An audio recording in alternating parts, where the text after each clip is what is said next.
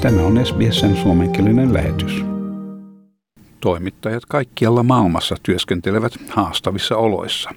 He kokevat työpaikkojen menetyksiä, pidätyksiä ja uhkailua harjoittaessaan ammattiaan. Maanantaina toukokuun kolmantena päivänä vietettiin maailman lehdistön vapauden päivää. Samaan aikaan monet lehdet ovat joutuneet sulkemaan ovensa, koska niiden ei ole mahdollista jatkossa tuottaa sanomalehtiä. Kosovon lehdistöneuvosto sanoo, että se on ainoa paikka Euroopassa, missä ei ilmesty päivälehteä painetussa muodossa, koska lukijakunnan huomio on siirtynyt nettiin.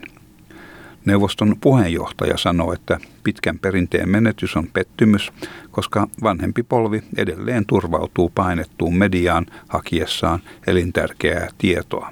Päätoimittaja Agron Bairami kertoo, että ennen pandemian puhkeamista lukijakunta oli jo vähenemässä ja että alan elinkelpoisuus jo silloin oli uhattuna. Väistämätön muutos oli odotettavissa noin viiden vuoden kuluessa.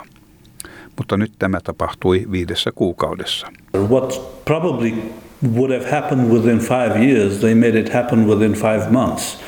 The pandemic, the virus made us all do something much quicker than we normally would have done it because the pressure became bigger immediately. On muuten mielenkiintoista huomata, että Länsi-Australiassa riippumattomat maaseutulehdet kukoistavat suurten kaupunkilehtien koetessa myyntinsä romahduksen. Today Herald-lehden päätoimittaja Michael Sinclair Jones kertoo, että lehden mainostulot eivät laskeneet edes pandemian sulkutilan aikana. Hän arvioi, että maaseutualueilla lukijat arvostavat paikallisia uutisia, mitä suuret lehdet nykyään harvoin tarjoavat.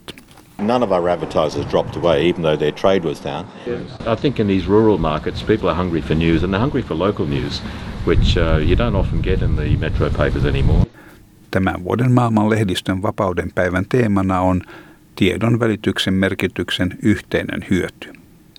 Hongkongissa on nyt huolestumista vapaan lehdistön asemasta ja siellä on esiintynyt oppositiota uusia valtakunnallisia turvallisuuslakeja ja toimittajia koskevia rajoituksia vastaan. Hongkongin yliopiston journalismin professori Keith Richburg sanoi, että lehdistön on voitava tarjota tarkkoja, tosiasioihin perustuvia tietoja.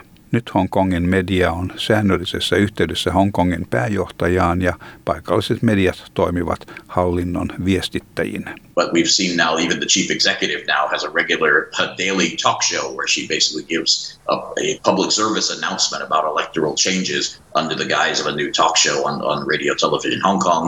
And we've also seen a radio television Hong Kong reporter uh, convicted in court of doing something that journalists used to routinely do here, which is do a public vehicle record search. Täällä Australiassa toimittajien ammattijärjestö Media Entertainment and Arts Alliance, lyhennettynä M E A A, on selvittäessään toimittajien turvallisuutta työnteossaan havainnut toimittajiin kohdistuneiden hyökkäysten lisääntyneen. M E A A varoittaa, että toimittajiin kohdistuva vihamielisyys on lisääntymässä sosiaalisessa mediassa ja että lainvalvontaviranomaisten kovakourainen kohtelu on yleistymässä. Lehdistön vapautta mittaavasta kyselystä ilmenee, että neljäsosa kaikista toimittajista on joutunut hyökkäyksen kohteeksi ainakin kerran, mutta että useimmat heistä eivät ole joutuneet fyysisen hyökkäyksen kohteeksi. Tämän jutun toimitti S B S-uutisten Stefani Corsetti. Haluatko kuunnella muita samankaltaisia aiheita?